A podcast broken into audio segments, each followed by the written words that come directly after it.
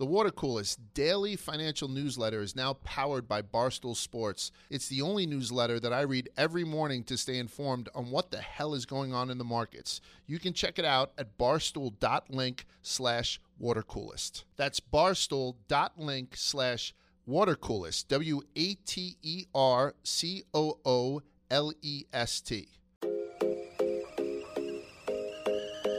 Hello, everyone. Welcome back to Tea with Publicity.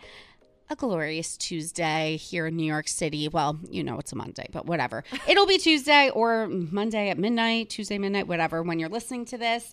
Um, today is a fun episode. So, well, it's kind of like it's fun, but it's also kind of sad and like dark and deep and twisted because obviously um, we're going to be talking about the Travis Scott situation within the Spill the Tea segment, which is just really, really, really unfortunate and sad and disgusting. And we will get into that. Um, as always, I answer your Ask Alyssa questions within the advice segment. And I also have an interview with JC Marie. You may know her from Instagram. She also hosts her own podcast or from TikTok, wherever you know her from.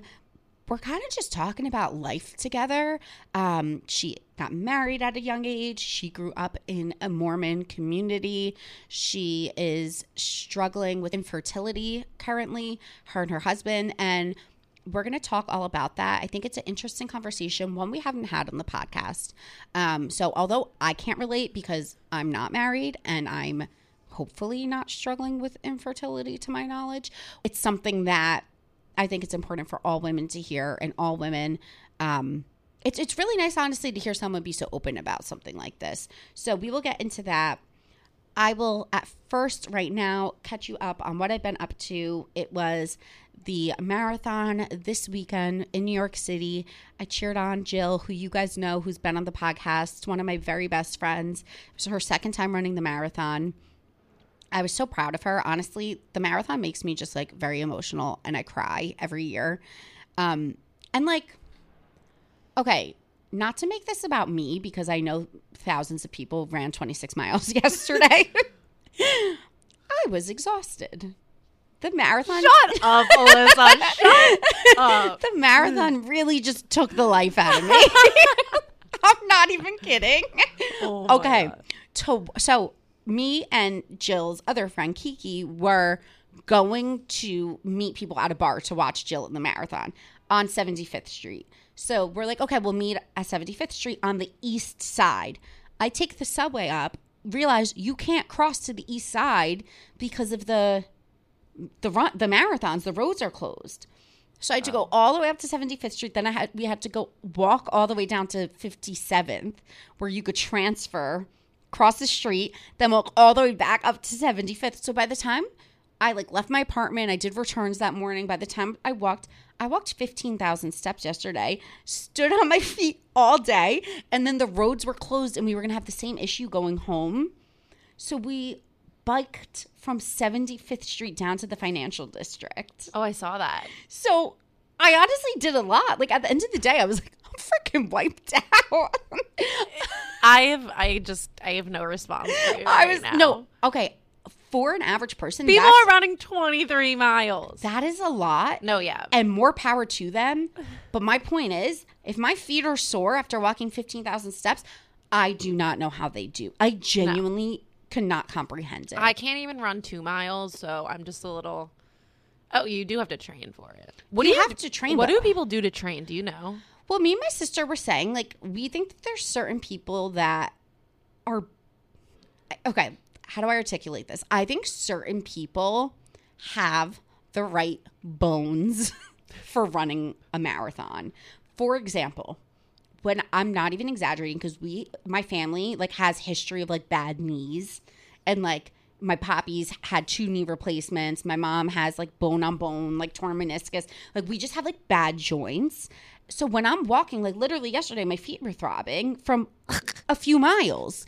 Gen- but like genuinely. And even in high school when I was an athlete and I ran five miles, three miles, I would be in so much pain. Yeah. And I I asked my friend Jill all the time, I'm like, so just tell me, like, do your bones hurt when you run? And she's like, no.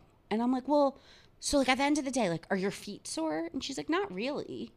And I'm like, see, that is a blessing. No, like, there's no way that like you're not sore. but so, no, not that she's not sore, but I like my feet ache at the end of a long day. Some people don't get that aching feeling. Do you? No, when I walk, I think I have this thing. I'm literally self-diagnosing myself right now, but I think like I have this thing called plantar fasciitis. Oh, my mom has that. It's Yeah, because- very painful. Yeah, when I walk too much, like it starts to hurt. And when I used to play tennis in high school, I would always have the plantar Oh, fasciitis. great, but that's my point. In high school, even at your prime, you felt it. Yeah, yeah. But, so like, if pe- I did run this marathon, I would have a raging plantar fasciitis in my foot. That's my point. Like some people don't deal with that. Yeah.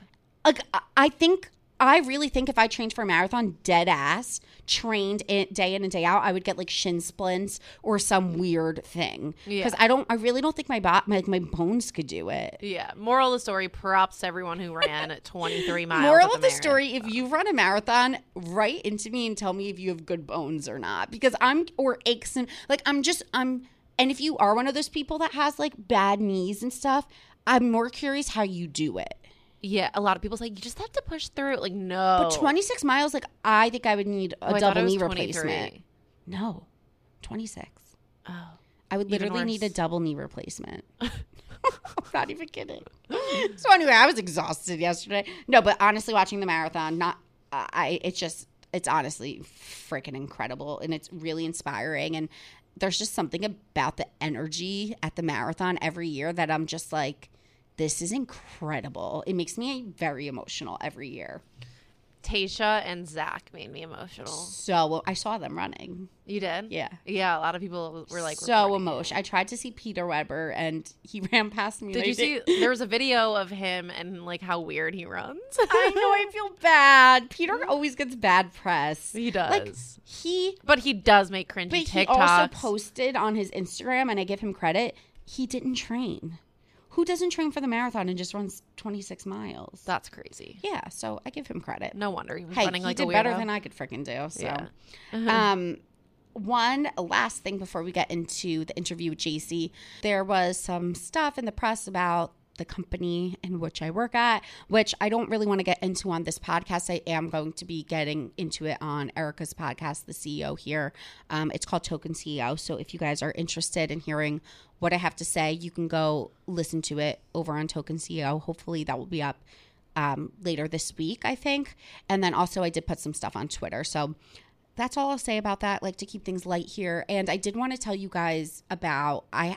I'm like in the very very beginning stages of planning a live show which I'm so excited about with the events team. I have a meeting with them today. Um, once I have a date and all of that, I will give it to you guys, and um, just so you can plan ahead because I know some people want to take trains in, planes in, wherever you're coming from.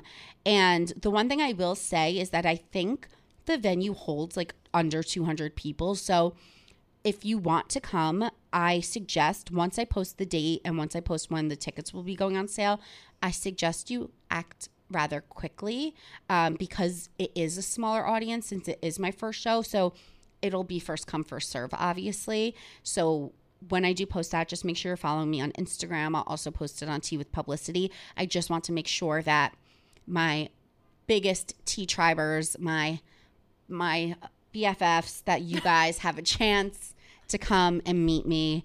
And um, I'm also going to talk to the events team about maybe doing something where it's like first 50 people that buy tickets get like a pass to do a meet and greet or something like that. So there's like an incentive to buy tickets and then we could hang out and whatever it may be. So we will do that. Um, I will talk to them, like I said, today. And then hopefully by next week's episode, I will have more information for you guys.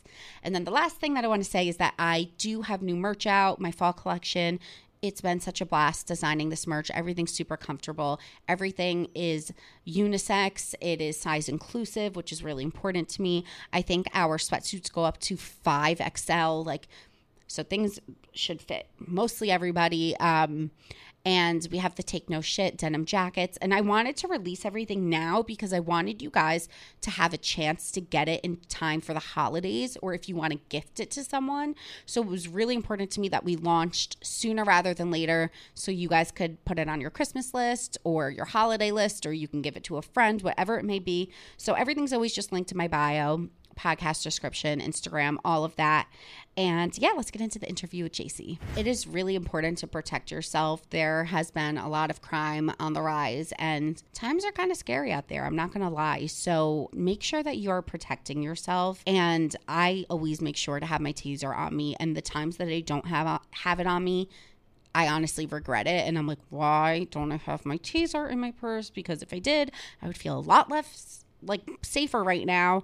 Um, you can get the Taser Pulse Plus today and just save 15% at taser.com slash discount slash T. That's spelled T A S E R dot com slash discount slash T. And honestly, again, like I said, why would you like not want to protect yourself? It's it's so easy to just keep something on you. It charges and it just gives you that extra level of precaution or safety and just makes you feel a lot more secure whether you're walking your dog in the dark or living in a city or on public transportation or just like you know, like I said, hiking, whatever it may be, why not protect yourself? So just one more time, that's taser.com slash discount slash T.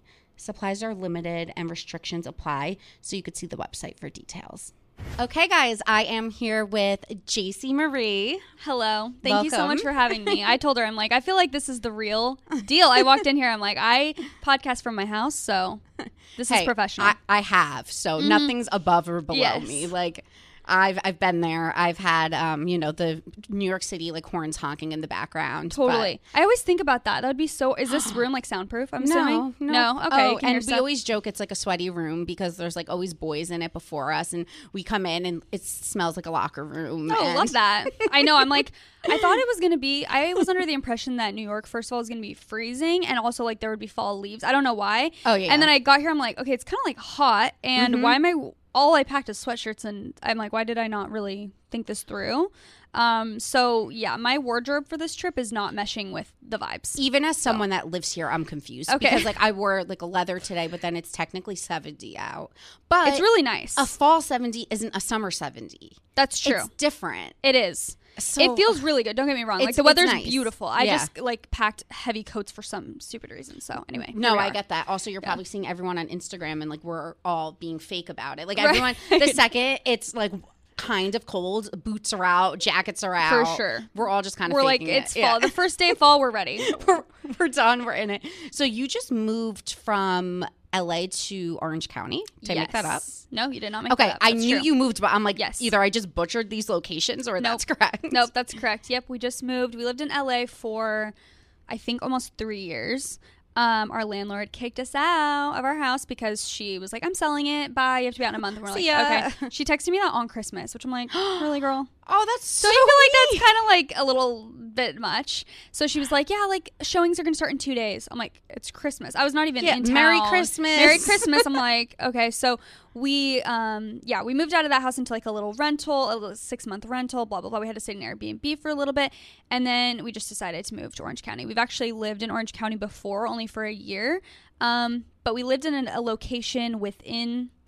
The place that we didn't really love, and so now we moved to like our dream location in Orange County. Mm. Oh, that's like nice. Newport Beach area. amazing. So we're just like loving life. Yeah. And when she says we, that's her and her husband. Yes. Sorry. Who, if you follow her on TikTok, you've seen. If you, it's so funny because I say TikTok, but you've been on Instagram longer. But Yes. you know how it is. It's Totally. just- that's how we all like kind of find each other. And um, you got married. Like, I want you to tell my listeners your marriage story and like how you guys met because I find it fascinating. And also, I didn't realize how young you are. Yeah. Are you 25? I'm 26. Okay, because your website said that. and I'm like, it's probably not updated. Mm-hmm. Yeah, yeah, Because yeah. I know mine's never updated. Yes. Okay, 26. So how old were you when you got married? So I was barely 21.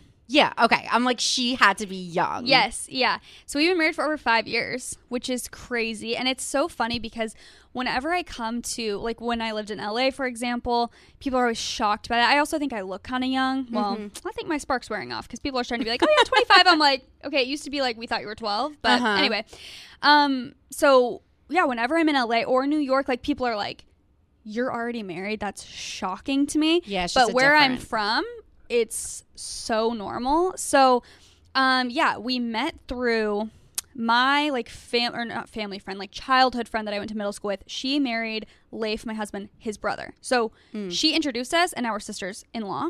That's And so fun. Yeah, and she set us up on a blind date. She's like, "You guys will love each other," and I was like, not here for. it. I didn't even know what he looked like. So I went on truly a blind date. Like I met him, I did not know anything about him because. Uh, he had an Instagram. I don't know. You can never really get a feel, and Yeah. this was so long ago too that I just couldn't really catch a vibe. So I was, I felt like I was truly going into it blind, and yeah, we hit it off, and then here we are. And then didn't you get married rather quickly? Yes. So we met in July. We started dating in like August, got engaged in November, married in March. So did you always think you would get married so quickly like that? No. So, like I said, it's normal where I'm from. Uh-huh. So, I'm from like a little place outside, not little, I guess it's like a city, Gilbert, Arizona. It's outside of Phoenix. And I, so here's the thing I grew up Mormon. I'm still Mormon. I don't subscribe to a lot of the things. Mm-hmm. I have like a complicated relationship with that whole thing. Okay. But anyway, Mm-hmm. um, so I grew up in a Mormon bubble where that's so normal. Like, I was actually one of the last ones of my friends to get married. Mm. And that is kind of another thing that plays into like my, you know, trying to have kids and like fertility journey at this point because even sometimes when I post about like trying to get pregnant now, people are like, "Wait, you're only, you know, 26." And I'm like, "Oh my gosh, like some of my friends have 4 kids." So, you know what I mean? Do you know, It's I like- wondered if you were Mormon, but Yeah. because there are, I don't know why, like there are just a bunch of um, influencers that I follow on social media who got married younger and Mm-hmm. have families, and I know they're Mormon just from like people saying it, Mm-hmm. but they don't necessarily talk about it or Yeah. address it. So I wasn't even sure if it's ever something like you said. Yeah, I It's just nothing say to be ashamed of, though. I don't know why people Right. make it like. Well, I think it's a little bit like controversial maybe in Mm-hmm. today's society because like I said, I I give that caveat of like I don't subscribe to some of the things because I think I almost say that as like a defense thing because I think the moment you say like I'm Mormon it's like oh gosh, like you think of all of these things, these preconceived notions that people think Mm-hmm. of, you know, Mormons having. And so um It's with I don't know, I any have a- religion, though. Totally. Really. And I have like a complicated relationship with it because I think like when I was young, I don't know. I think when I turned like 24 is when I kind of started finding myself and like knowing who I really am. And I realized that like I made all these commitments to like I don't know, being Mormon and all these different things when I was younger and didn't really know myself. Yes. And so I've had like a complicated relationship with it the past few years because I'm like, I love a lot of parts of it. I don't like a lot of the parts of the culture specifically Mm-hmm. surrounding it. Um, which makes it, like you said, it's nothing to be ashamed of, but it does give people they just have preconceived notions They put you in a about you. They put you in a box, and I'm like, I don't want to be in that box. And recently, someone actually made a TikTok. A girl, have you seen the girl who like guesses people's baby names? No. Okay, so I don't think I'm on baby TikTok. Okay. That's why. okay, so she'll she'll like guess people people that are pregnant. She's like, Uh-huh. I think they're based off of this. I think they're gonna name my kid this. Their kid. Wait, this. fun. It's fun. So she did um like a little a little TikTok about like Mormon influencers and like kind of just like okay, there's all these categories of like Mormon influencers, the chill, the like really whatever, you know. Mm-hmm. And so I was in that TikTok and like a lot of the comments were like, JC's Mormon. I had mm-hmm. no idea JC's Mormon, and I'm like. I told my friend, I'm like, I kind of like it that way because Yeah. I like that you didn't, yeah, like put me in a box before you got to know me and you like me for me. That's cool. So it's not a huge part of like what I talk about at all. It's yeah, it's so weird that it's like taboo because like other people don't have to necessarily like not talk about their religions. I kind of think just in general though on social media, people aren't really necessarily talking about religion all that much mm-hmm. because it's kind of just like why Yeah. you know we all believe in different things, mm-hmm. but. Uh, yeah, my only indication was the married young thing because I'm like every, Yes. everyone I know that's Mormons married. young. that does give it away. And and the only like if we're being blunt, it's like really the only reason for that is because you're um expected to like Mm-hmm. be abstinent and not have sex before you're married. So people are like, well, we can't date for four years. You know what's what? so funny? Yeah, I You know? always joke because the people I know that are waiting for marriage to have sex always get married so quickly. exactly because it's like what we're gonna date for five years Yeah. and not have sex. Like it's You just not who- realistic. you know who I think about? Who? Are you Bachelor fan? I am, but I haven't been watching like recently. So Ben Higgins. yes, yes, yes. him and his fiance, he's Mm-hmm. obviously had sex before. She's saving herself for marriage. Okay. I think with him, I don't know, if, whatever, I don't know their personal past, if she Mm-hmm. has or hasn't, none of my business.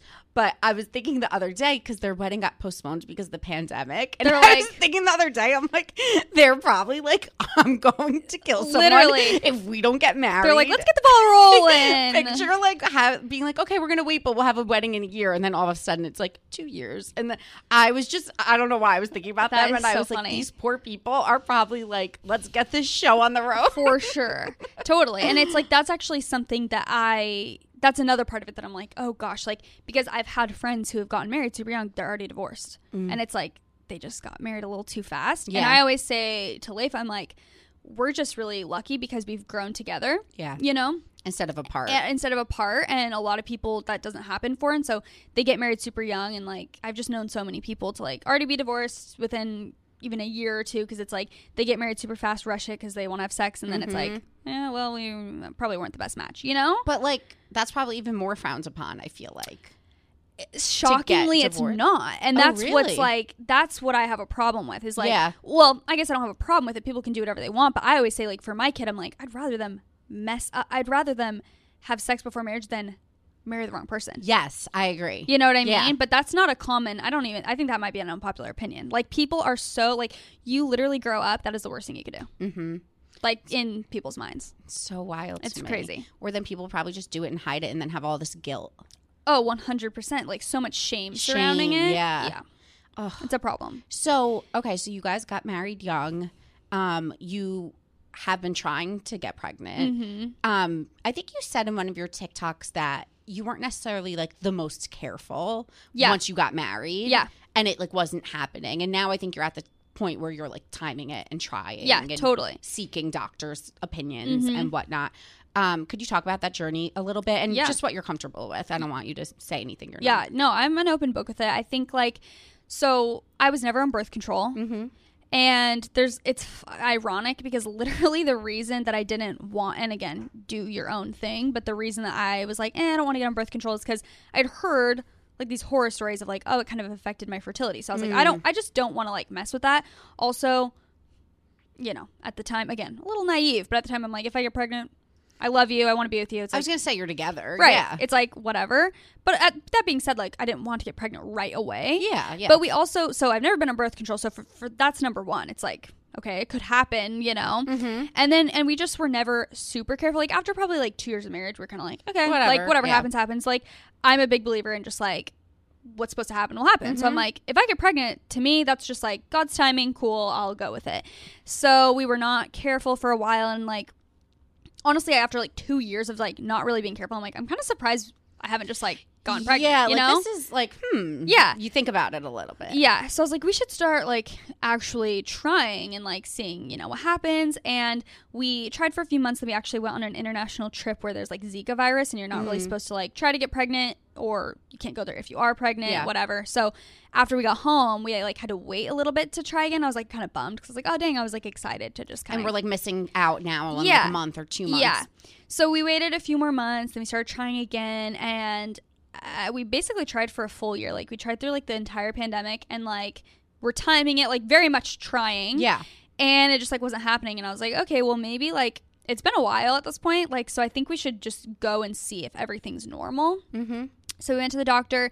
We found out some stuff about Leif that was like abnormal. Mm. Um, and we don't know for sure, but we think it could have to do with the fact that he had leukemia when he was younger. Mm. And so um, that's again just it's not for sure, but Well, that does make sense because I know before you undergo like chemo Mhm. or whatever it may be, usually they make you like freeze your sperm Yeah. or freeze your eggs if you're a woman to kind of preserve them. So it Yeah. makes sense if he was young and that so he so he was very young Yeah. and like but he had it for like years and he did go through chemotherapy and stuff and so um but the doctors had always said like because it was before he hit puberty, it shouldn't be a problem. So we were Oh. like, oh, cool. Oh, interesting. But then what like the thing that was abnormal was the morphology, which I don't know if anyone cares or knows about Mm-hmm. this specific specifically, but like when I had looked it up, basically it said like chemotherapy can be a reason for that and the doctors had said like maybe that could be it still. So we don't really know. Yeah, it it could, could just be, be. Yeah. a fluke. I, I don't know. But um so anyway, that was low and they were like that's probably why you're not getting pregnant because there's like three things within the sperm whatever. Again, people probably don't care about these details, but that that could be it and we're like, okay. So we um started doing some fertility treatments and I haven't like fully basically we did 3 rounds of like this not super intense but like, you know, kind of the first step that you take. Yeah. and it, they didn't work. And so we are like okay so now we have to do potentially like the more invasive mm-hmm. option. Um we haven't started yet. I was just like so mentally drained. I'm like i mm-hmm. just need a second to like not do that stuff right now. So we, we're taking like a few months of a break of mm-hmm. just not doing anything. It's been honestly super nice because i haven't really been like Like just stressed, stressed, about it and i'm like i need to just like chill about it. But at the same time it's been a weird experience because i do feel like i'm young and so people always be like oh you have plenty of time. It's fine. like it's Yeah. fine. And i'm like i totally understand that but it's just i guess it doesn't go along with like what my life plan was. And so it's hard for me to like wrap my brain around. I just have no idea when i'll get pregnant or if i ever will. So it's like just this kind of daunting thing where I've always been so excited to have a family and like Mm-hmm. we wanted to have like f- you know three or four kids so we wanted to kind of space them out a certain way and now I'm like it's just not up to me anymore you know it's just yeah, like it's like not in your control. Totally. Well, I think that's really what anxiety is like a lack of control. Totally. And I could totally relate to that. I'm 30 Mm-hmm. and I don't have a boyfriend. I don't have kids. And like, of course it weighs on me. Right. And I think I'm at the point where I have friends or uh, my sister's three years older than me. So people that are her age Mm-hmm. now going through freezing their eggs or having issues with fertility or looking into things. So I'm even learning so much more just Mm-hmm. from the people around me.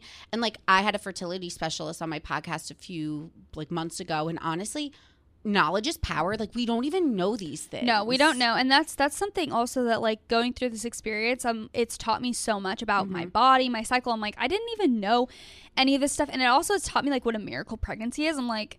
I don't know how people just get pregnant on a whim or on a one night stand. I'm like, that is wild. The stars are literally aligning for you because it's not super easy for a lot of people. I feel the exact same way. Mm-hmm. My perception has changed so much. I'm like, this is, I get why they call it like the miracle of life. Obviously, you get that as a person, Mm-hmm. but until you're learning what it actually takes to carry a baby and then to make the the sperm meet the egg All and make it. the embryo and all this, you're like, holy shit. Wait, okay. There's so much. I'm gonna into it. either blow your mind or you're gonna be like, Alyssa, you're dumb as hell. Okay. So I just found out for the first time, I'm absolutely floored by this, that when you breastfeed, I thought, you know, you have the nipple. And I know exactly what you're gonna say because I saw it on TikTok. Oh, really? And I was beyond words. Okay, wait. The Okay, nipple and then the areola. Yes. I thought that the milk came out of just the pointy part, Yes. the areola.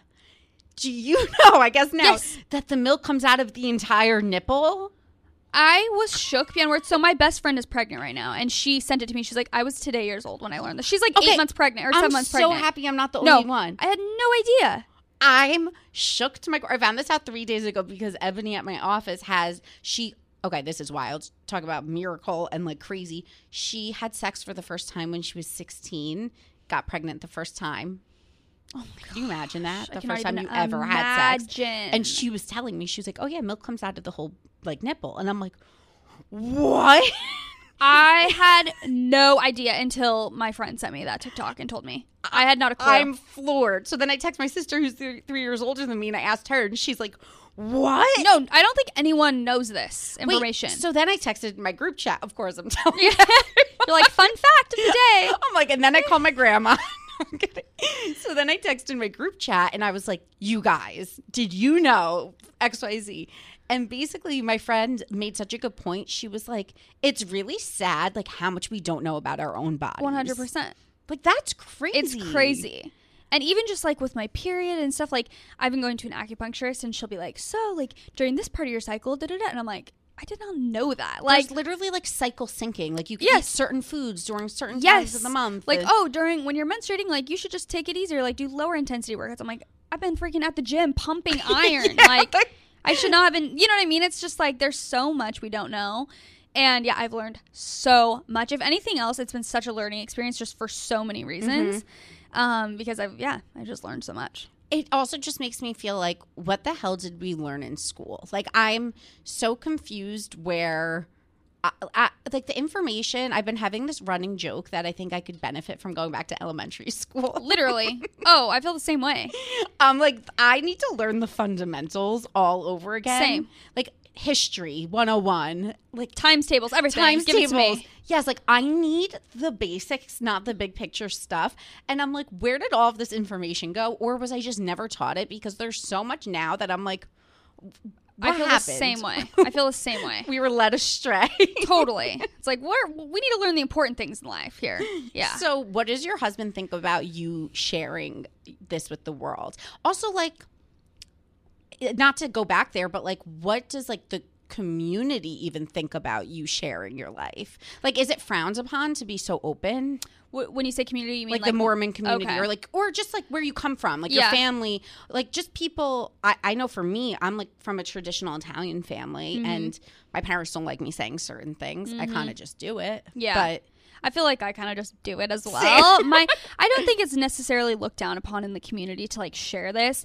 I honestly like what makes me more so like I remember when we'd been married for this is what I'm saying where it's so normal to have kids young and mm-hmm. like if you're not it's kind of like oh what's going on? Mm. Like and um I remember like 3 years into our marriage or maybe even 4 like I heard like whisperings like around like I would hear like rumors about myself in mm. my hometown being like they don't want kids like they just like care so much about themselves and social media and traveling like they they're whatever. And I'm like and I would always say, I'm like, what if I had like gone through a miscarriage and you guys you were saying that? Like, stop saying that. And then, and then, of course, I'm like, the irony is now it takes me years to get pregnant, and so sharing it, I think, has like been good to just be like, don't ask people if they're Yes. pregnant when they're having kids. If they want kids, it's none of your business. Uh-huh. Like, unless they share it openly, stop talking about it. Like, and that's been something. Even you know when. I even hope I'm like I hope those people who are saying that about me like are like oh I like you see know, my videos. and yeah, like, see my oh, videos, shit. and they're like, oh, Yeah. and it, and I hope it like you know makes them realize like, oh, I didn't know that, so I should not judge you know her based off of whatever the content. So, um, yeah, I think it's fine to share. Like, I haven't gotten any like flack for it. Maybe people say stuff behind my back. Who knows? Probably. who But, doesn't? You, know. Yeah. Who doesn't So- Mm-hmm. say stuff behind each other? It's like everyone just has something to say about Totally. everything. No, I, do agree with that. Like, like I said, I have friends now that are in the process of like either like maybe they've mentioned, oh, we're going to start trying at the end of the summer or in the fall, Mm-hmm. and now that we're here, I'm like, I don't ask them anything because. It, I'm like, it's not my business. And when they have something to share or tell me, they will. Yeah. And I never want to put someone on the spot where I'm like, hey, like, so are you pregnant? Like, Right. That's so invasive. It's so and invasive. uncomfortable. It is. It's like, and I really never understood like the gravity of it. I think until I started like going through it, mm-hmm. and I realized to never ask people that question. Even even if they're like going through fertility treatments, and even now, I'm like, I have to protect myself a little bit and not share things like in real time because mm. then I have people literally messaging me, "Did it work? Are you pregnant?" And I'm like, "Now you're stressing Oh stressing my me god, out." that's so. you know what I mean? So I've I've learned that as well. Like I love to be open about it because I really do hope at the end of the, the day that it like helps someone or makes someone feel less alone. That is the only reason I'd want to share it because Yeah. it's not a glamorous, cool part of my life at all. Um, but I have gotten so many messages from girls being like, "Thank you so much. Like I have been struggling this with this for the past year, and like I haven't opened up to any of my friends or family about it. So like seeing your posts like makes me feel less alone. I'm like, that helps me to feel like okay, I am." You know, maybe making somewhat of a difference by sharing this. But like I said, I do have to also protect myself and not go overboard or share, like I said, in real time, where it's Totally. like, okay, just went in. In two weeks, we'll find out. It's like, then people are like, did No. it work? And I'm like, I can't deal yeah, with that. that right is now. Mm-hmm. actually the smartest boundary you could set for yourself. I really stand by that because I didn't even think about that, but Mm-hmm. it's so true. Like even for me, if I'm like, "Hey, I'm going on a date," then the next night it's like, "How'd it go? How'd it go?" And if I'm not raving about it, they know it was bad. And Totally. it's obvious. And then the, if the person sees my social media, it's uncomfortable. So maybe I'll have to put that into implement that. As Yes, well. it's like don't post about it until the next night. If it went well, then you can be like, it was great. Yeah, you know, it's I know too much. it is. So you're big into, I think, reading, right? I listened to your podcast once, and you were talking about reading Mm-hmm. and um, also like self help and self care Mm-hmm. and all of these things. what are I like to get people's like tips and tricks and what Okay. works for them. So one thing that I'm notoriously known for is the fact that I don't have a routine, Love which that. is Love that for you. savage. That is savage. I've never really met many people like me in the sense that like I wake up and I don't do one thing the same every day. Like okay, I of love that though. I don't brush my teeth in the same order that I wash my face. I don't eat bre- like Okay. I'm just out of control and I don't know how I live this way. But like are you a regimented person and if so what is your morning routine and like how do you start your day? Yeah, I would say yes and no. I feel like I switch things up a lot. Like Okay. I haven't had the same morning routine for years or anything like that. Okay, so that's more Yeah. nimble than most. Yeah. Some people are like this is it. military. Yeah. Yeah. No, I kind of can't do that, or else I start almost like I'm very much a. I don't like to say this. I don't like to put myself in a box, but I've always been like a perfectionist, and sometimes I feel like I if I have certain like such a specific routine, I start getting very um like if I don't do something perfectly, then I'm like, oh, my day's ruined. So that it makes me need to just be a little more calm about like I'm just like, okay, I have to switch things up so that it doesn't get so regimented to where if I miss one thing, I like it just throws me Yeah. off for a loop. But that being said, the few things that I feel like are notable, um, one thing. So when we moved to Orange County, I was like, okay, no more phone in my bed. Period. Wow. In the morning. In the morning. I do at night. TikTok, I do scroll at night. Um, because it's been a habit I've been trying to like build, but it is such a habit that I grab my phone in the morning. It Oh, literally is what makes wakes me up. So totally an addiction. And I read this thing that was like when you move to a new place is a great time to set new habits Yes. because you're not you don't have any triggers in that environment yet where it's like, oh, I wake up and I get on my phone. I totally agree with that. Whenever I move, because in New York I move apartments so Yes. freaking often that I'm always like start something new when Yes. I move. I'm like, this is the best time to start fresh. so that was one of the things that I was like, that was al- almost like the main thing Mm-hmm. that I was like, I'm going to start this in this new house. And I've been really, really good at it. We've lived there for a few months and I've gotten on my phone once, I think, the whole time. So I, and it's like only on, oh, it was only on a weekend. So basically, I wake up, my alarm goes off, and I just get out of bed, which Hmm. is like, So you set a physical alarm. I actually set it on my phone, but I just like push it and I don't even look at my phone. And then I just get out of bed. Yeah. I need to get an actual alarm clock. Have you heard of the Hatch? Yes. Okay. Yeah. I heard people like, I haven't really looked into I it want much, one of those. Yeah, I always I saw someone the other day. I think it was from a child's like room, which is so funny. But it's a cloud Mm. Oh, alarm cute. clock, and it wakes up and it like lights the room. Yes. and like I'm the like, sun. yes, I'm Mhm. like that is the cutest thing ever. This is my this is my issue because I'm not regimented. Yes. I'll buy it. I'll never plug it in. Right. and I'm never gonna use it. So I just know myself. Yeah. I'm like, nah. Exactly, and you have to know yourself. That's the thing. So anyway, that's like the main thing though Mm-hmm. that I've that I've really stuck to in the mornings is no phone because I do feel like um, with just my life and my job being on social media, Mm-hmm. I need like literally ten minutes to myself in the morning. That's the only, and I know a lot of people aren't. I guess affected by social media maybe as much. I feel like it affects me so much. It affects my mood so much, and I Hmm. know that's on me. But especially if I'm in kind of a bad mood and I get on social media, I just start comparing myself to other people Hmm. and I just start getting like so just bugged by literally everything that I have to know myself and just be like, I need my time in the morning to just That's not. great that you know that. So yeah, it's been a recent discovery. Um, so that's the main thing. I usually go on a walk in the morning. I was going to say, what do you do though in those 10 minutes? Like pee, brush your teeth, make coffee, like what? pee, brush my teeth. Um, I've been.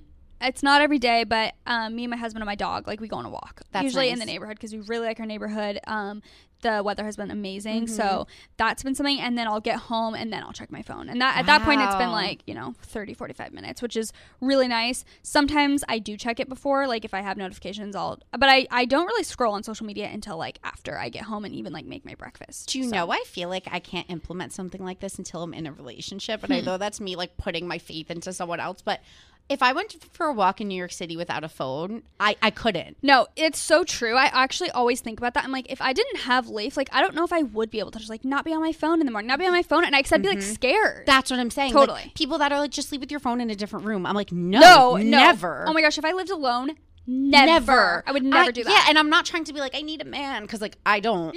But I'm saying, I do. Yeah, to Yeah. go on a walk in New York City without my phone, like hell no, no, it's I an absolute never. no for me. No, I, I Even though I same feel safe, it's more just like, what if I like leave my keys home and then I'm locked out of my building? Right. No, you know, No. it's, it's just too much. I completely agree. I don't blame you at all. You don't need to implement that one. Yeah. But that's been the main thing. Other than that, I don't really have like a super strict I'm super into skincare, so I've been like, you know, I, I do my full skincare routine. You know what's so mornings, weird? but- Like the less I do for my skin, the better it is. really, So then I'm like, eh, screw all these products. This I is- feel that sometimes. Yeah, um, this is what I mean when I say I'm fickle, though. Like sometimes I'll have like a ten step routine, and then other times I'm You're like, like, bye. I just use like a Neutrogena makeup wipe, which is like the worst thing ever, and Literally then, dries your skin out. and then literally just go to bed. Like I'm so savage. you know that's great for you. And, and if you can do that and feel like no guilt or shame, I envy you. I think that's amazing because Hmm. again, a lot of the routines that I set for myself, I feel like this pressure, like I have to stick to it, or else I am a stupid idiot. I went to a psychic um like last year around this time Mm-hmm. and he actually said to me he's like do you keep a lot of lists and I'm like yes because I always have a list in my phone of things I need to do Mm-hmm. and he's like stop and I'm like why? And he's like they're stressing you out more because you're almost setting yourself up for failure. Because there's like too many things on the list. because like you're almost like setting things you know you're not going to accomplish all of them in one day and then you beat yourself up over like i didn't get to this. I didn't do this. I didn't do that. And he's like you're literally punishing yourself for not accomplishing everything on your list Oh my gosh, I feel that. I am such a list person. Like, oh my gosh, I recently set up, well, Leif did it for me actually, like a widget on my home screen of like the reminders app. oh yeah Um, I usually use the Notes app. Honestly, I've tried so many little like to do apps and just like none of them are i use the me. notes app Yeah, same. But I just started using this other thing on my home screen. I am like a notes. Like, oh my gosh. I if I don't have my to do list, I'm like, what is life? I can't. I'm done. I I'm can't done. accomplish anything. But that's so true. It's like sometimes I'll legitimately put like 20 things on the list, and then I'm like, oh, I didn't get enough done. When really I did like 15 of them. So I'm so like, savage that I'll have a long list and then I'll put in bold the things I think I'll actually do that day. you're like, I know myself. I'm like these five I'll maybe get to, and the rest like I just know aren't going to happen today. But it's more just like my running a list of things that I need to do like that week or month. And you don't want to forget. That's the thing for me. I, I feel like I have to put them on the notes, or else like mm-hmm. I'm gonna forget and it's not gonna get done. That's what I do. I know I'll forget. Yeah. like I am that person Yeah. that if I don't write something down, it just escapes me. Same. Like I, I really have to put pen to paper, but sometimes it's not always super urgent. It's more just like A thought. Okay, within the next few weeks, this is something that like needs to get done. So Yeah. let me just write it down. totally. I, I feel the same way. So, what do you do for like your mental health or like do you journal? Do you talk to a therapist? Do you like is there anything that you do to kind of just like unplug like like get it away, get rid of the outside chatter and just like center yourself? I feel like reading is a big thing Mm. for me that like really calms me down because I can't be on my phone. You know, it's like you, it's one of those things you can't really multitask while doing Mm-hmm. Yeah. it. I'm very much a multitasker. Like whenever I am getting ready for the day, I'm listening to a podcast. Me Like when. I'm walking somewhere, I'm listening to it. Like I mostly podcasts, which I think are great, and obviously because I podcast myself and I just love it so much. Um, but reading is like one of the only times I'm like still Mm-hmm. and just like doing something that I'm, you know, kind of getting lost in a book. I would say the two things for me are reading and working out. Um, working out, I've realized, is just so good for my mental health. Eh, even I almost do it more so for that reason than even physical because again, it's something that I'm very present for. I'm not on my phone. I'm focusing on Yeah. moving my body, and it's been really important for me. That's true. It's like an hour interrupted. hmm And like people always say, it's really hard to be like simultaneously depressed and like working out because Interesting. You know, That's you so can't, When your body's like in motion like that, it is hard to be like super anxious because you're just moving. So um, that has been really good for me. I think those are the two things I do to like decompress and like get my mind off of things. But I also really do, like I said, I set boundaries with my phone. If I I feel like I'm old enough now and, and mature enough to now if I'm on social media I catch myself like, oh dang, like see something that I'm like, oh I should I again I'm just such an overachiever, always have been, that I when I see something that someone else is doing, I'm like, oh I should do that too. Like I should add that to my plate. And then I start getting stressed. I just have gotten to a place where I realize that and I get off my phone immediately. Like if I mm. start feeling that way and I'm realizing it, I will log off of Instagram and put my phone like mm. down on the couch and I will go in a different room because I'm like I'm clearly not in a good headspace if I'm feeling like that and Comparing or- comparing yeah. and I don't need to do that. So My friend does this thing, which I find is really interesting. Like some people make Finstas to stalk. Mm-hmm. She has a Finsta that's a feel good account. Ooh. And it's people that she follows that are like in the meditation space or um, that are just really positive influences and people that make her feel really good. And she'll she's like, whenever I want to scroll, I'll go there. That's a really good idea. Isn't that a great idea? Yes. And it's just like accounts that have like positivity and the kind of content that you feel good consuming. right. And I think that's such a different way to use like a Finsta account. That's such a great idea because uh, I mean, honestly, it's weird. Like TikTok doesn't always make me feel like I feel like Instagram out of all of them makes me feel the worst. same because don't know why. TikTok, no one's like the other. No, TikTok is just fun. Like it's just like it's just people in their house Yes. doing absurd shit. Exactly. Like I feel that's why I think I've gravitated so much more towards TikTok because maybe it's because it's newer, so it's more exciting. I don't know, but yeah, I feel that. I, I just No, feel it's like it's, it's- fun. It's lighthearted. I get on Instagram. edited. Yeah, I get on Instagram and I'm like, you know, oh maybe I should be doing that. Like, oh I love that photo shoot. I need to do something, you know, more creative. I don't know. I just start getting in my head, and I know it all has to do with me. It's not but you know what's funny? Like you're in the social media space and you feel this way, but so many people that aren't in the social media space feel this way that are just regular consumers of content. Mm-hmm. They look at people like us maybe who are posting every day or looking like we're doing lavish things. And I know especially back to pregnancy a little bit. Mm-hmm. I have friends who like look at other children's milestones in comparison to their child's mm-hmm. milestones or how come that baby's walking and my baby's not walking how come that mom lost weight and i didn't lose weight and i feel like social media's created such like this comparison culture One hundred percent. the one thing that i do which is like really weird and probably not great for the people i follow because i don't like their photos but i don't actually sc- okay You don't scroll. Really? my Instagram is my business to mm-hmm. me. I look at my insights, I look at my analytics, and I interact with my followers and DMs. I don't look at my feed. I don't scroll on my feed. I see maybe the first like three pictures that come up, and then I look at like the first 10 stories. Mm-hmm. I would say I look at stories way more often I agree. then I look at feed posts. And to me, it's like I always make the comparison. It's like opening your email on a weekend. Who wants to open their email on a weekend? To me, opening my Instagram is opening my email on a weekend. It is. it's like bombarding you with stuff that you didn't ask for. Like I think we were just not designed to consume this much content every single day, see what thousands of people are up to every single day. It makes it like of course comparison has always been in the picture, you know, mm-hmm. whether back in the day whether it's magazines, TV show, but now I feel like it's so much more personal because it's like your peers mm-hmm. and it's thousands of people every day. It's like especially if you're having a bad day and then you go on and there's a thousand people living their best lives, it just makes you feel worse because you're like, oh, And also, I find myself doing, this is like really bad, but I find myself doing the how did they afford that game? oh.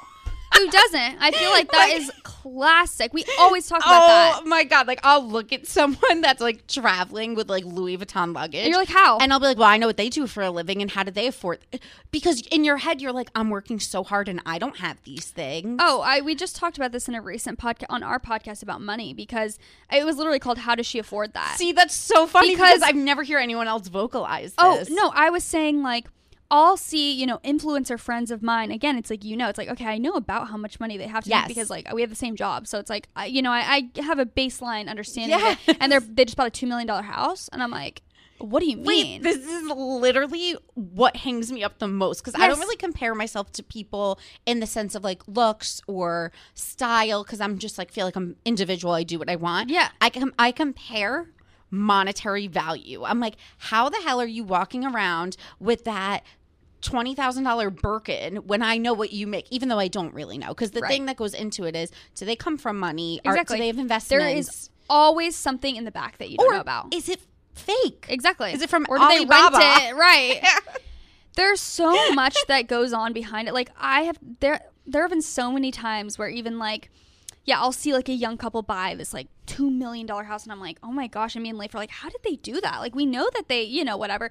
And then we hear through the grapevine, it's like, oh yeah, their parents like bought half of it. And I'm like, oh. Like yeah, you know, you just hear stuff and not that like some people don't make a lot of money and work hard for it. I think it's amazing. Oh, of but you just don't ever know the full picture, so it's not worth being like, how did they do that? I feel the same way. It's like I don't actually really compare my looks, my body, or anything like that. I compare like my work ethic, mm-hmm. people's businesses, and like you said, like money. Like well, I'm like, because how did they work get that? equals money. Exactly. So it's like I'm not working hard enough because I can't Exactly. afford what you could afford. Oh, I totally feel that. I feel like it's not talked about enough because it's kind of taboo. Because listen, like I think there's a big difference between jealousy and envy. Mm-hmm. Jealousy is I don't want you to have that because I can't. Exactly. Envy is.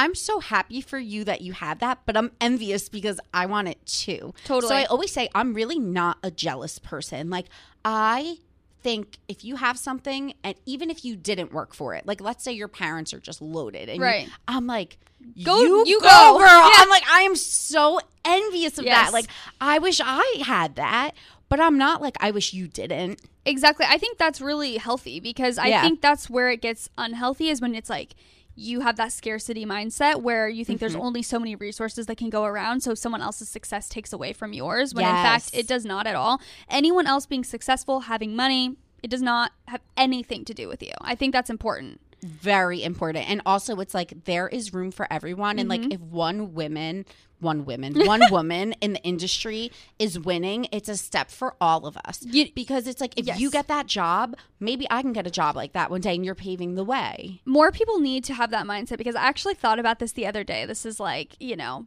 this is an interesting example, but I was linking um, a Barefoot Dreams blanket, which like is So just a super, yeah, super soft blanket. The Kardashians have like famously used them. So I was thinking about this because I um i don't ha- like affiliate links or like reward style isn't a huge part of my income Mm-hmm. but it's like a part of it you know like sometimes i post links but it's not i wouldn't say i'm like a fashion blogger where that's what i would rely on yeah by any totally. means but I linked these blankets because they were on sale.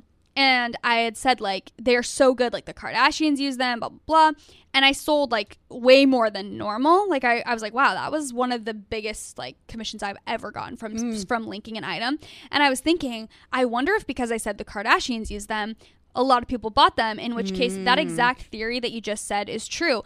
Because the Kardashians, those women are successful, now, not that I'm like writing off their success, but it's like, oh, they use them and now I make more money. It's like, it's, It's- just interesting. it is an, it's a great example because it is so true and it's like i think that if we all help each other i hate when people are like super competitive within any industry because it's like we are on the same team Yes. like let's use each other to collaborate to merge our audiences the to- more you collaborate, the bigger you're going to get and the more success you're going to have. but people don't have that mentality like it's there's a lot of people that just want want want. And i think for me i'm i'm a believer in karma in the sense that not like super but just kind of like what you put out there will return to you. And if you treat people well in business no matter what industry you're in you never know when you're going to cross paths with that person again. And if they like you then maybe they'll put you up for the promotion or introduce you to someone. And like it's just about being positive and being happy for other people and being supportive and yeah like i said you could be envious all you want but there's a difference there is a difference. I think I think what you're describing is literally like scarcity versus abundance mindset. Abundance Yes. mindset says like I am so happy for you and your success and it almost it shows you what you're capable of, like you Mm. said. Versus being like, oh, there's only so much that can go around. Like if you're successful, well, great.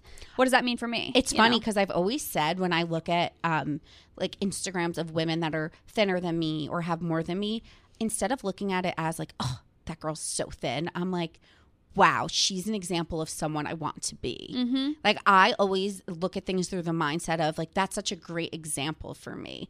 And my Definitely. therapist actually always says like she's like the people in your life are the greatest teachers. So like even the people like let's say you have issues with your mom or your sibling or your like um in-laws, whoever it may be, and they're acting a way that isn't favorable and you're like, "Oh, this just is I never want to be this way." She's like, "That's your greatest teacher." for sure. because you don't want to be that way so you're Right. learning from them so you just it's i think it's basically what we're both saying is like it's how you just spin your mindset when you're looking at things Definitely. That's everything. Like perspective is everything. And even, yeah, going through this whole fertility thing too, it's like when I can really, you know, I have my bad days where I'm just like annoyed, but at the same time, I have days where I'm like, I'm learning so much through this process. And it's teaching me to be a much stronger person and also a much more, mm, less trying to, not trying to control my life as much. Which I have always been like, so it has to be my way. I want to do this. I'm very driven. I want it to be, you know, if I want it to happen, it'll happen. This was like one of the only things in life where I was like, I want it to happen. It's not happening. Like, you know, it's mm. always like A and B and you get C. Okay, why isn't this happening? Like I'm working code. for it. I'm doing it. It's not happening.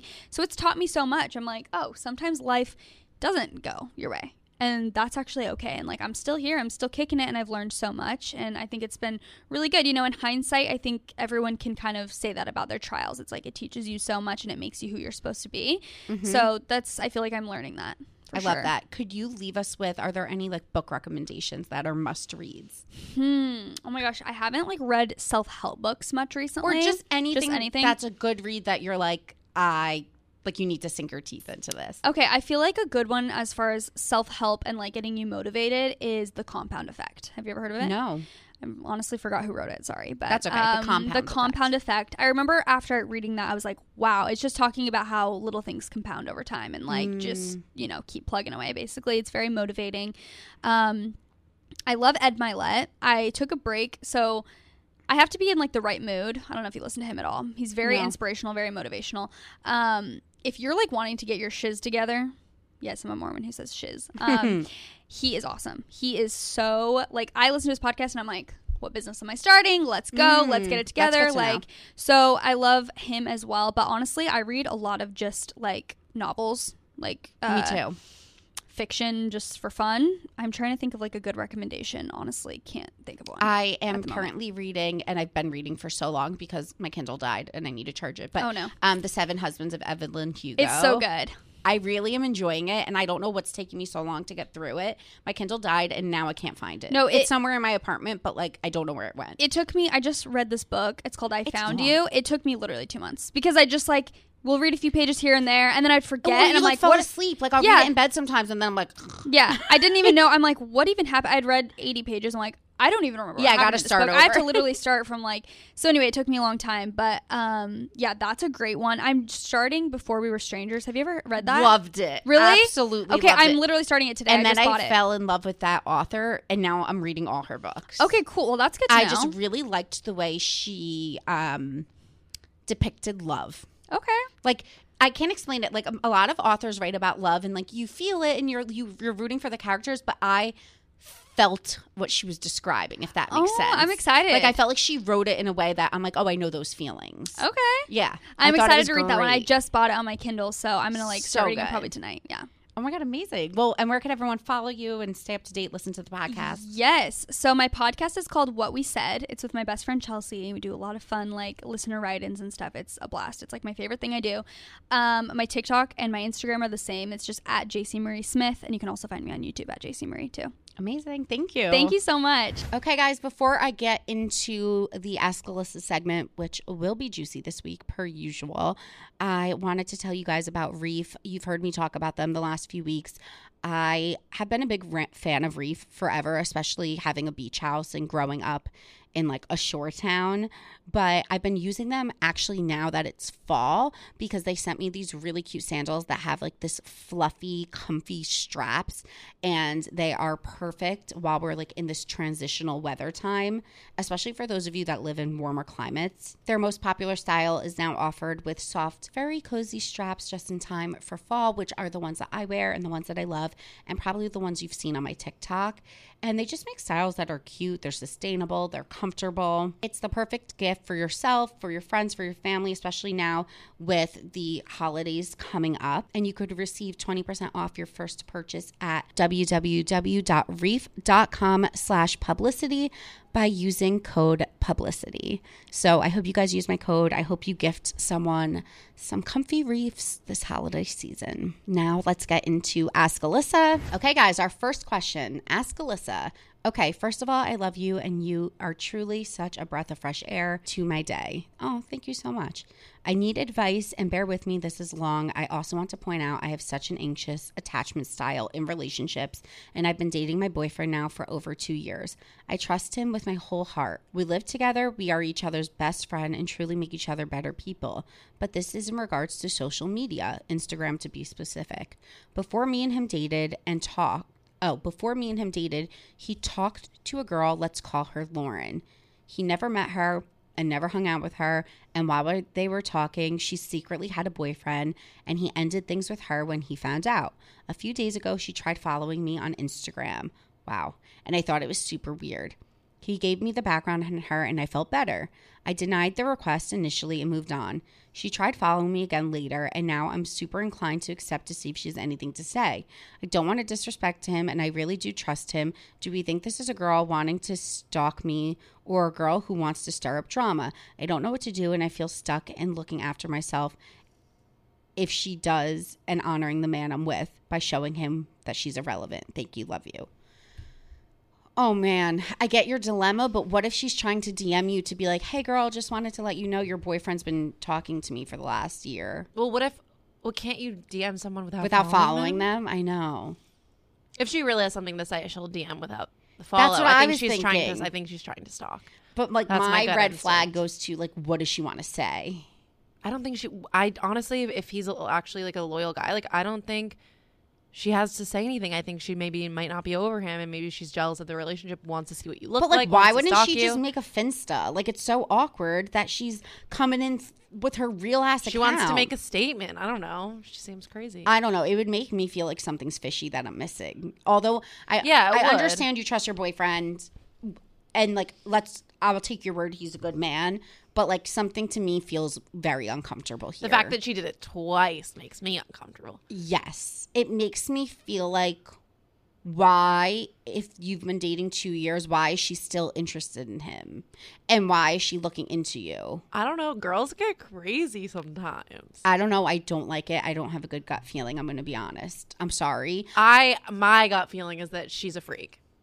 No offense to her. I think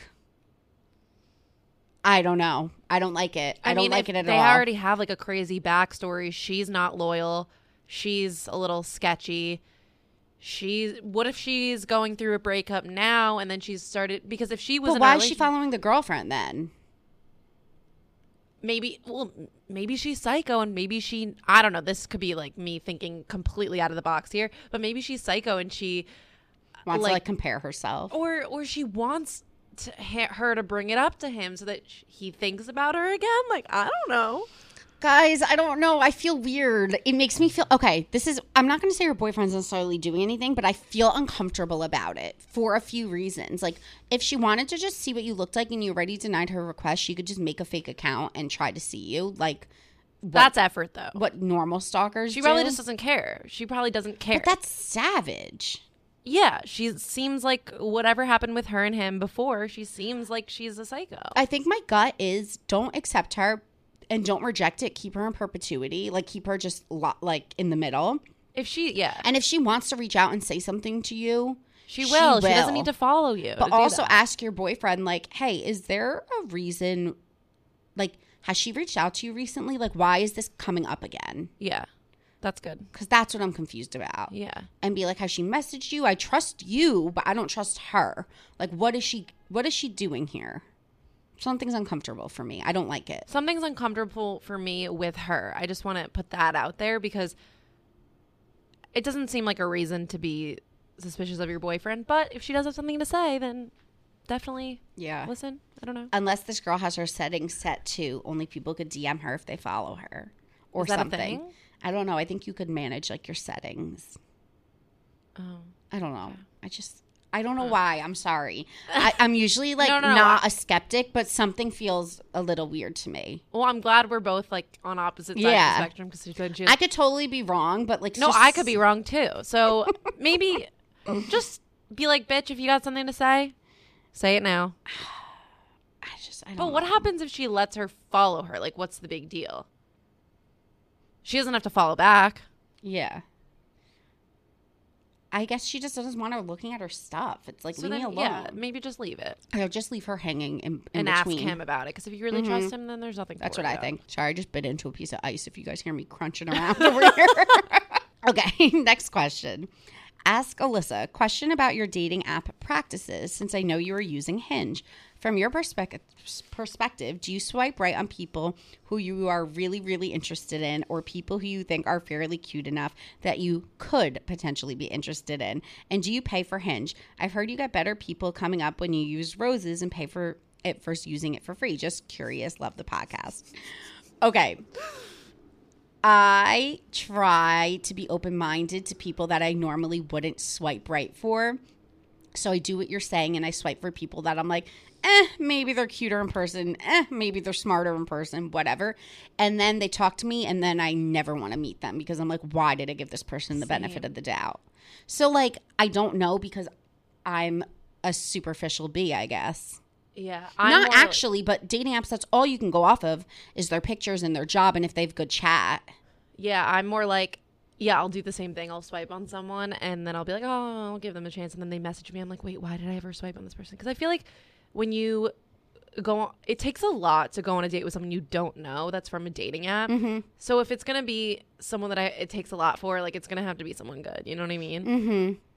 Yeah. I um That's how I feel I paid it. for like the Bumble thing, which is weird. I don't know why I didn't pay for Hinge recently because I wanted to see who liked me. Because on Bumble, if you Oh, pay, that's a good you could see who likes you. So then you don't have to just swipe for hours. Which for me, I was like, this is just a time saver. Yeah. I don't want to go through all these losers. Let me just see who likes me and who doesn't, and then I could suss them out. And um, Hinge, I'm like kind of annoyed with because they put all the hot people in a section that you have to pay for to access. Wait, is that them. actually true? Yes. Talk about me being mad at everything. It's like you are. Hinge literally puts five hot guys in a section and it says, Do you want to give them a rose? You only get one rose a week, but if you want to access all the hot guys, you need to pay. So it's like they're profiling you based on how hot you are. So um, it makes me feel insulted because I'm not out here getting roses left and right. Wait, I didn't realize that that's the roses were the hot guys. I never look at that. I don't look either because I'm like, I'm not buying into your bullshit that you want. You're gatekeeping the hot, tall people. I'm gonna check the roses one They're the- section later. You'd be shocked because I always wonder why no one's great, and then every educated, tall, attractive man is in the rose section. They're called standouts. Yes, and honestly, it pisses me off because I'm like, Hinge, if you're listening, you better make me a standout. Like, am I not in this category? Like, I don't understand. I think it's really rude, and honestly, it's like kind of elitist. I don't understand why they haven't gotten like more blowback for this. It's honestly quite disgusting because they're like profiling people. I just looked at my standouts. I'm gonna look at my standouts right now and give you guys a live reading. like- live reading. You know, they're not all hot, but they are Okay, like there's no see. weirdos on here except How do I even find the rose? this guy named Gianni with a full sleeve. No, here's one. Paul, 6'4", Oh, he's cute. Notre Dame. Mm-hmm. Ooh, okay. Okay, here's another one. Trevor, 29, 6'4". Guys, they're all 6'4". This guy works at a bank, 36 foot, asset management. Oh, here's another one. 34, um, 6 foot. They're all above 6 You're feet. right. Mine are like attractive. 31, 6'3". now this just makes me depressed. I never look in here. Six two, senior associate. Oh my gosh, oh my gosh. 6 foot, 31, Boston College. So does this mean you're going to be paying for roses now? 3562 credit at asset manager guys no because I, it- pisses me off i shouldn't need to pay to meet a hot guy Also, uh, to me, oh my like, god 3263 analyst trading oh my god. are they hot? Hot Like, yeah, they're good looking. But do you know what makes me uncomfortable? 62 oh my god Do you know what makes me uncomfortable? Like the fact that you have to like send someone a rose. Like that's weird. I just want to also why right aren't they you. sending me roses it just makes me feel like these guys aren't you don't get interested in me. roses? From weirdos Yeah, yeah. Because I feel like it's kind of weird to just be like, "Here's a rose." Like that's kind of Also, weird. why? Like, okay, for example, Hinge gives me one rose, and they just gave me ten guys that are all above six foot and hot. How am I supposed to choose? So I know my probability of getting chosen is slim. Okay, but think because about it. Think about it this way: if you're, if you've come across a really hot guy on Hinge, are you going to heart him or are you going to give him a rose? Heart. Right, because giving a rose is But weird. I'm saying if I'm going in this section Oh. specifically, Wait, can you only send roses if you're you in that section? You can only send one to someone in that section. Oh, okay. okay So my okay, point okay. is, I know my chances of getting a rose are slim because I'm one of ten girls. don't put yourself down. Like No, no, I'm not even. I'm being realistic. No, no, no. I get what you're saying. I get what I'm you're saying. one of 10 brunette girls in this yeah, category. that's like they they like curate based on your type. yes. probably. Like I just got 10 guys above six foot between the age of 30 and 34 that work incredible jobs. So if I ch- if I pick Patrick over Lewis, like I like Lewis too, but I could only give Patrick a rose. Do you get what I'm saying? Or Lewis. Yeah, no, I get what you're saying. so like the chances are slim of getting one of these things. Alyssa, don't It's worry. like I'll give you a rose. It's like getting the first impression rose on The yeah. Bachelorette. Wait, that's so true. They're all hot, good catches, but only one could get the rose. Yeah. you should just play a game. Message all of them. Have them come into your This, podcast. honestly, now the more I dig into this, I'm pissed. I need to have a word with him. I didn't know that. I'm really pissed. um, so I, I forget what you even asked me at this point because I've just been on a tirade. But um, she said, "Who do you think?" Blah blah blah. I heard you got better people coming up if you pay. Girl, you know how I feel. Don't pay. Fuck the system. Fuck these people for gatekeeping the hot guys. I'm rebelling against Hinge. They will never see a cent of my money Cancel Hinge. like literally put the hot guys in the free section. Yeah. And I've partnered with Hinge before. They've paid me to promote content for them. You know what? I'd love for Watch Hinge to them, like- sponsor this podcast. Oh, they're not gonna want to. sponsor you know why? Now. No, we should partner up and I will spread the good word about how to get roses, how to revamp your dating You profile. spread the bad word though. because uh, maybe we could work on something together. Yes, Bring me in, let me consult for get, in- you. get into one of their meetings. I'm a publicist. I could help them revamp this image. Yeah. Oh my god, they're never gonna sponsor my show now. Hinge, worry, I still use you, but I don't like it. I don't always agree. All right, one more ask Alyssa.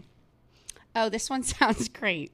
Hello, how are you doing today? I'm Rob. Hope you are good and nice meeting you. Your profile hits me with something. You seem relaxed and very open. If you do not mind, I would like for you to be my sugar baby. Here's my number. You can text me, hoping to hear from you very soon. Is this your ask Alyssa? no, but it's in my DMs.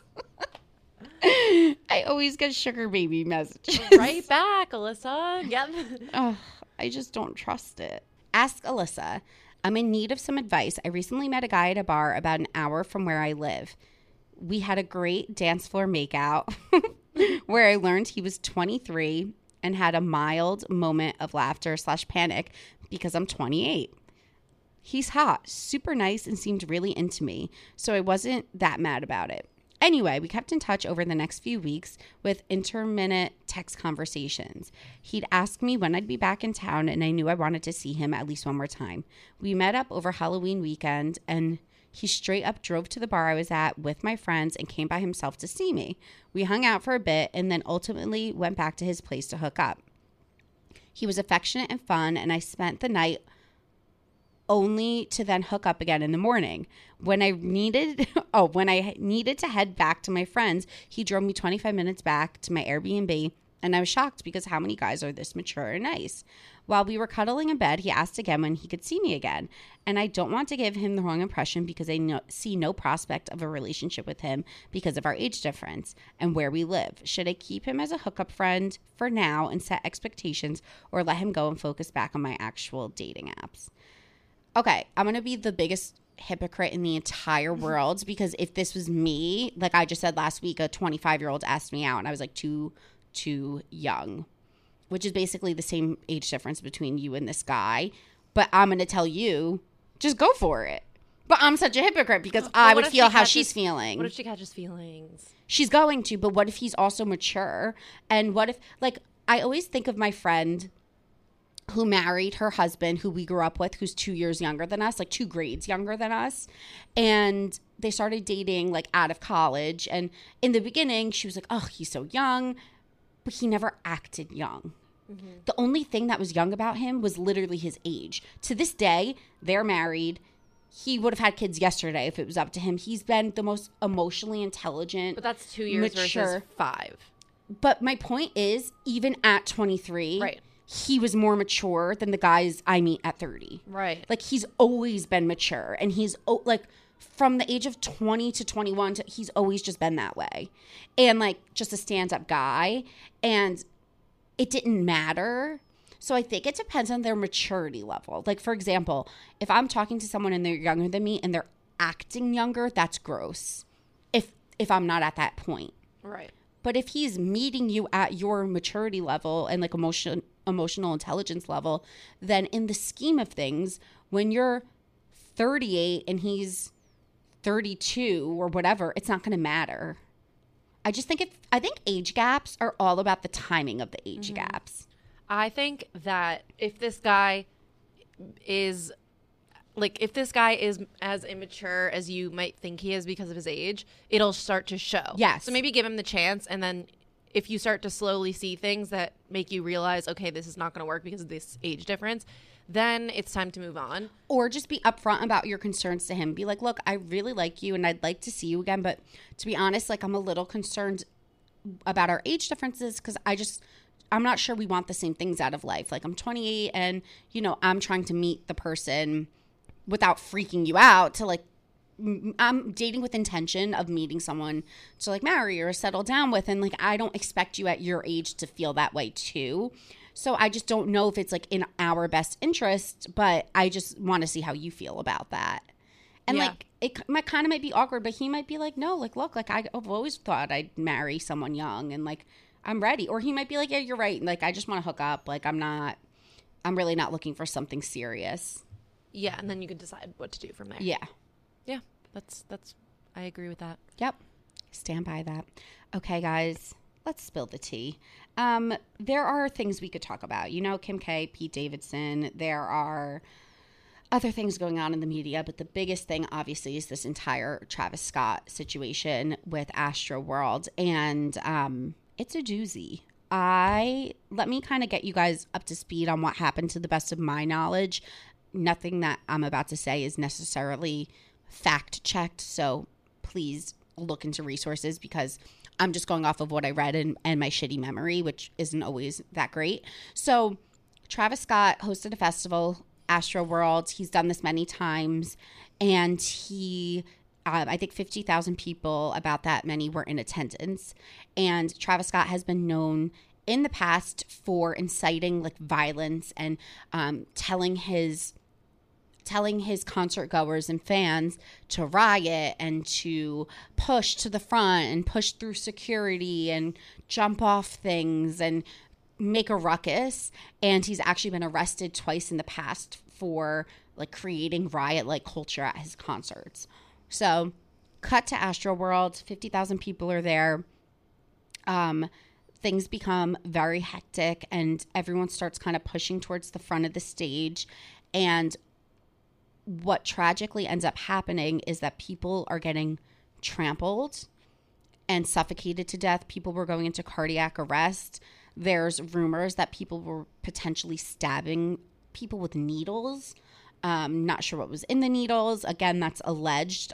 Um, and I think to date, I just saw a TikTok saying to date, 11 people have been pronounced dead from this concert as a result of it, with hundreds of others um, dealing with injuries. And the fact of the matter is, I do think Travis Scott is partially to blame here. I really do. I agree.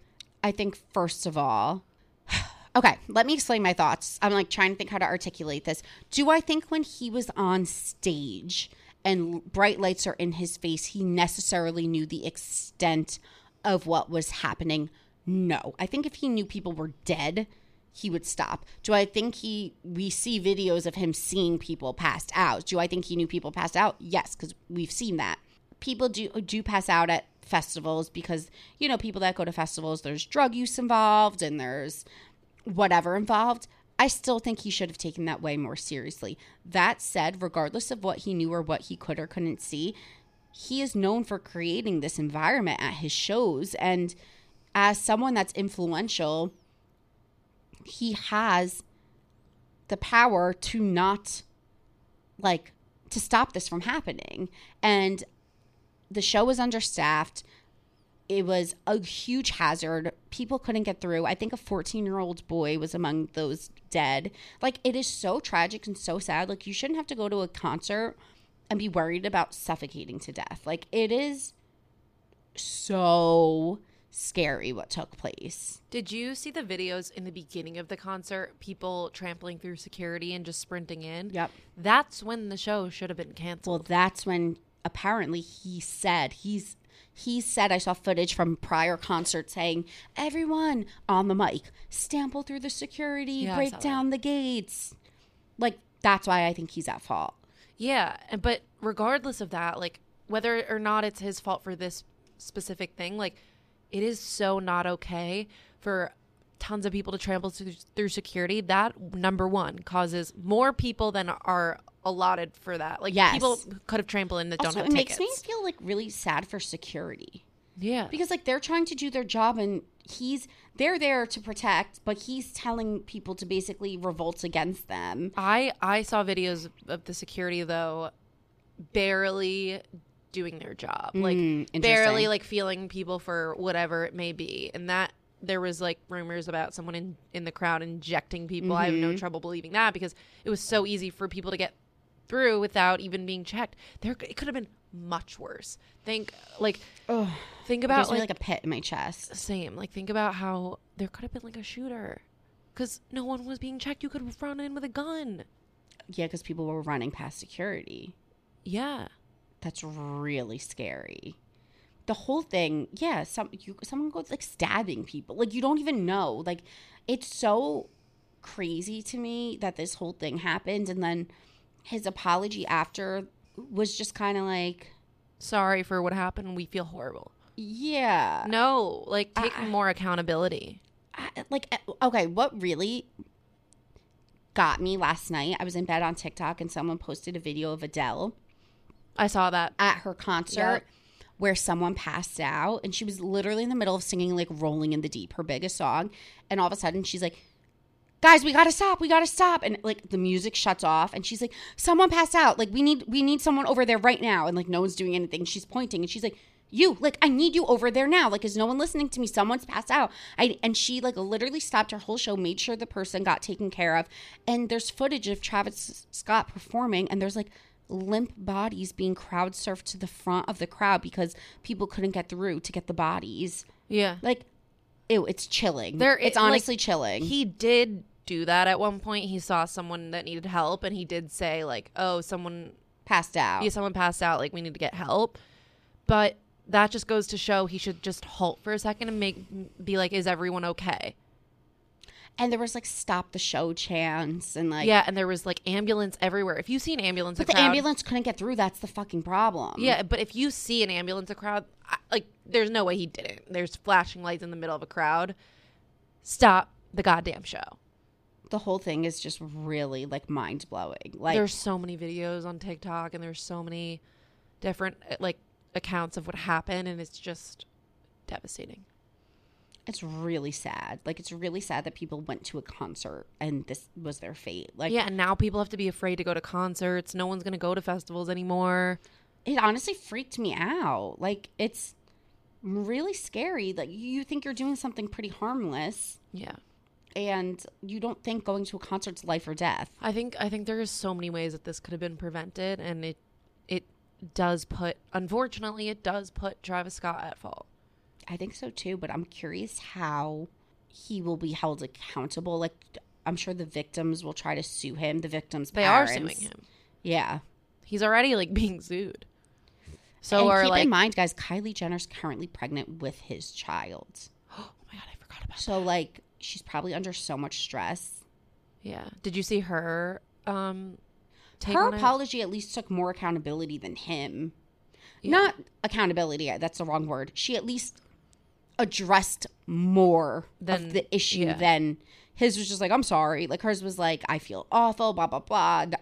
I don't think she has any part of it, to be honest. She She's did. She did say, um, obviously, if we knew what was happening, we would have done something about I mean, it. I like to believe that because I can't imagine people would be that cruel that they could know and not do something. well, I, I, I believe that obviously they didn't know the extent. Yeah, if Travis Scott knew people were dying, Yeah, I would like to think he, he would have he would have yeah. done something more. However, he still prompted this behavior. Yes, that's how I feel. Was ignorant to what could happen, and now he knows. And unfortunately, He learned it had to take way. eleven deaths. Yeah, he learned a very hard way, and it's truly unfortunate. And honestly, like, Ooh, I have the chills. yeah, I can't, I can't even. It's just like disgusting, really. Yeah, Um. So, if you guys were there, if you know friends that were there, if you lost a friend, if you're one of the families, my deepest condolences. Um. I just think this is really just one of those like tragic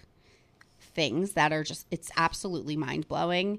Um, so I did want to touch on that today, but I want to thank you guys for listening this week, and um, yeah, we'll talk next week. See ya.